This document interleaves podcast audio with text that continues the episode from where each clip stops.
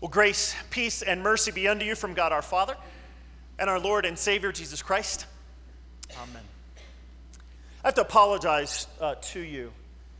You see, the season of Lent historically uh, in a Lutheran church or a lot of Protestant churches is a season of, of darkness and repentance. Uh, you kind of get the idea of death and gloom, of ashes and sackcloth. Uh, the season historically has been taught as if the church needed a time uh, of death and despair a time of, well, we got to really prep for the resurrection. That's historically what the church has done. And so uh, you see a darker color, a darker motif. A, a, lot of hymns or songs tend to be about the suffering of Jesus on the cross. They talk about the suffering in our own lives. Many of you grew up, right, during the season of Lent, needing to give up something, right? Just a show of hands, how many of you uh, were uh, forced, I mean, encouraged to give things up? Right? I mean, the phrase was something along the lines if you really love Jesus, then, right? Okay. Uh, at least uh, that may be how it was in my household. Well, if you really love Jesus, uh, you know, eight weeks of no TV would be, you know, not a problem. not a problem? I mean, the idea that I grew up as a kid with the season of Lent was that it was about being painful that it should hurt, that I should be reminded of the great sacrifice of Jesus. Here's the problem it's not in our theology. Oh, we believe in the suffering of Jesus Christ. We believe that God wants us to acknowledge that Jesus Christ suffered for us. But nowhere in the, all of theology is you need to now suffer for Jesus. Nowhere. Nowhere does Jesus receive the benefit of you suffering. Nowhere does Jesus or God the Father or the Holy Spirit, for that matter, get a blessing because your life stinks. Oh, hey, look down there. They're going through divorce. They've got lots of debt. Oh, and they were in a car wreck. They've got the trifecta. Well, they're really devoted. That's not what's happening up in heaven.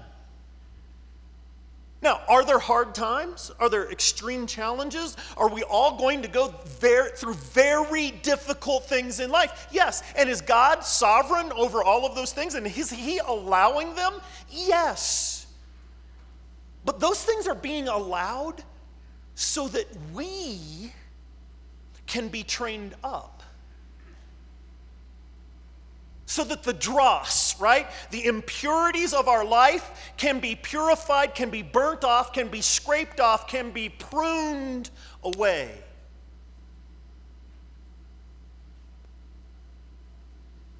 You see, the season of Lent has actually and historically been a season about not getting rid of things, but putting things on. The season of Lent was meant okay, if you're going to give up chocolate, that's fine. By my self deprecation of not eating the elixir of life,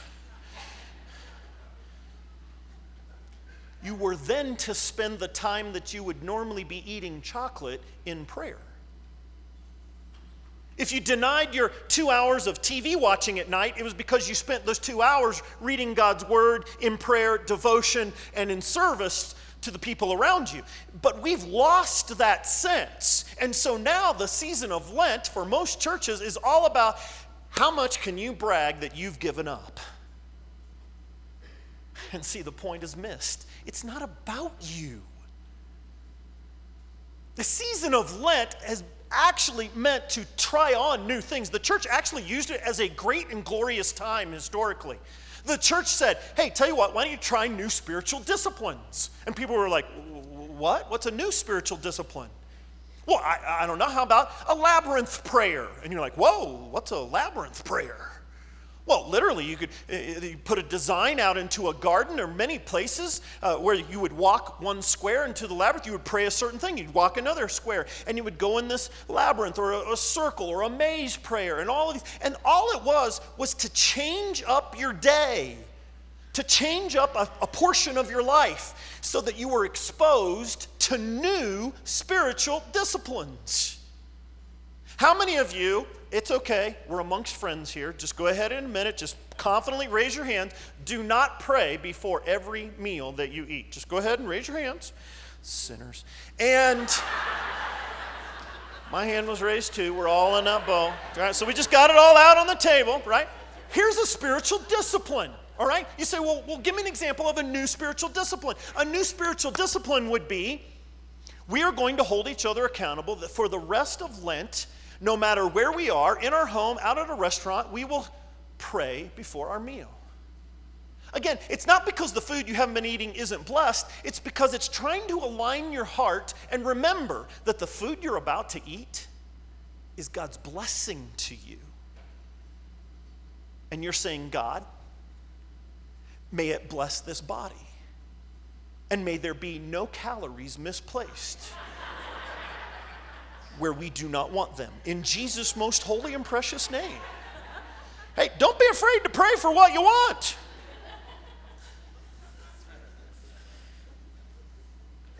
That's the taking on of a spiritual discipline. Most of us have to admit that the reason we don't take on things is because, quite frankly, we can't take on more because we've got so much going on. And when somebody dares to say in your life, you know, you might try to do something less. Well, you just don't know my life. I've got a lot of responsibilities, a lot of people counting on me. There's a lot of excuses. So it is tough during the season of Lent to take on a new spiritual discipline because, quite frankly, we won't give up what we like to do. I'm not even saying that what we like to do is necessarily sinful, but God, during the season of Lent, is going, Hello, can I have your attention right here? I'd like you to be in a daily devotion. A daily devotion. Who does daily devotion? Who's got time for daily devotions? And have you read through that daily devotion they got out there in that west entryway? My gosh. It, it is challenging. It asks me to think of things I have never thought of before. Well, I mean, I read through week two and I, I could swear I'm a racist. And I've never thought of that that way before. Or, oh my gosh, I have been stealing time and energy and effort from God. I, I don't want to read through a daily devotion, it makes me think I'm bad. I know, I'll just not do the devotion. yeah, my life's so much better. And that's why we don't read scripture on a daily basis. You know why you don't read scripture on a daily basis. You don't want to hear a word from the Lord. Because you know what that word's going to be. Sinner. I'm telling you, right? Well, I know I am. Do I have to hear it over and over again? Yes. Why? Because you need to be on your knees in humble submission to the Word of God so that He can grow you.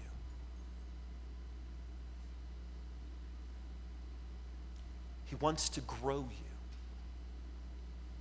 where you're at isn't, he's not done. He's not done. This is why the gospel. Somebody says, What's the gospel? Literally, the word gospel means good news. Well, what is the good news that Christians uh, say that they have?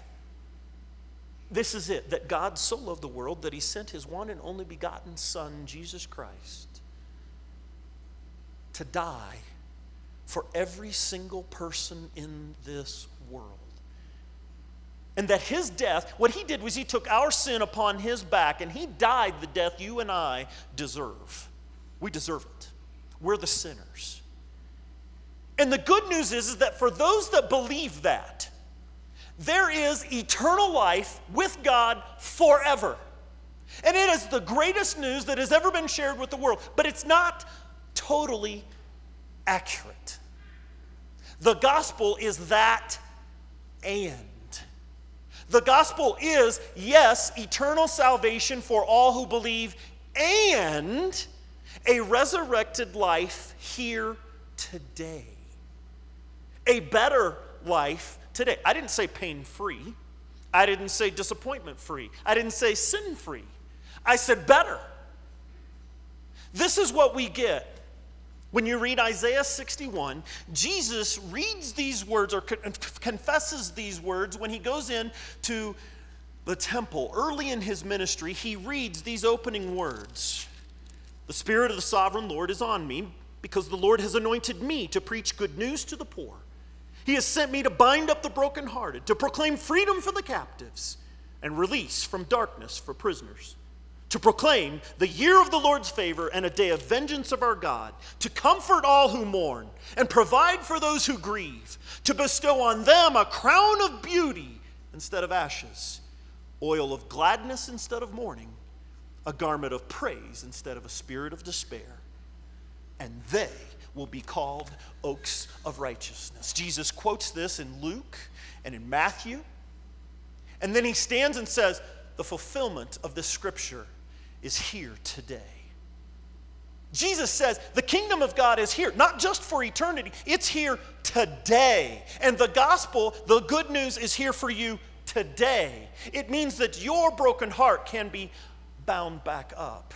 It means that in the midst of despair, joy, hope, and peace. Don't tell me this world doesn't need it.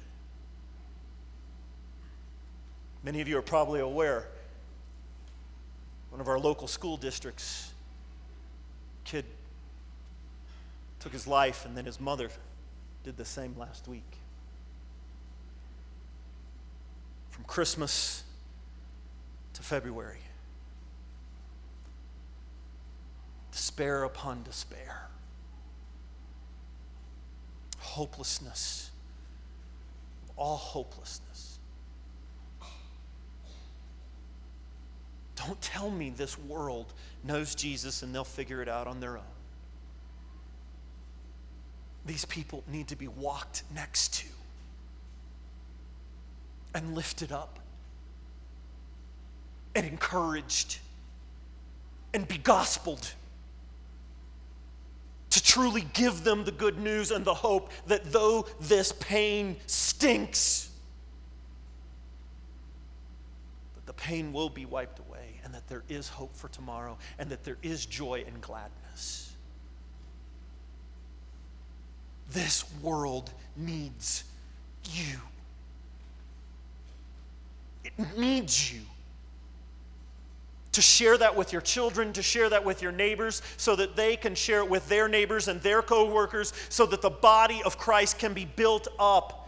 And this has been Jesus' plan all along. Do you understand what a great gardener he is?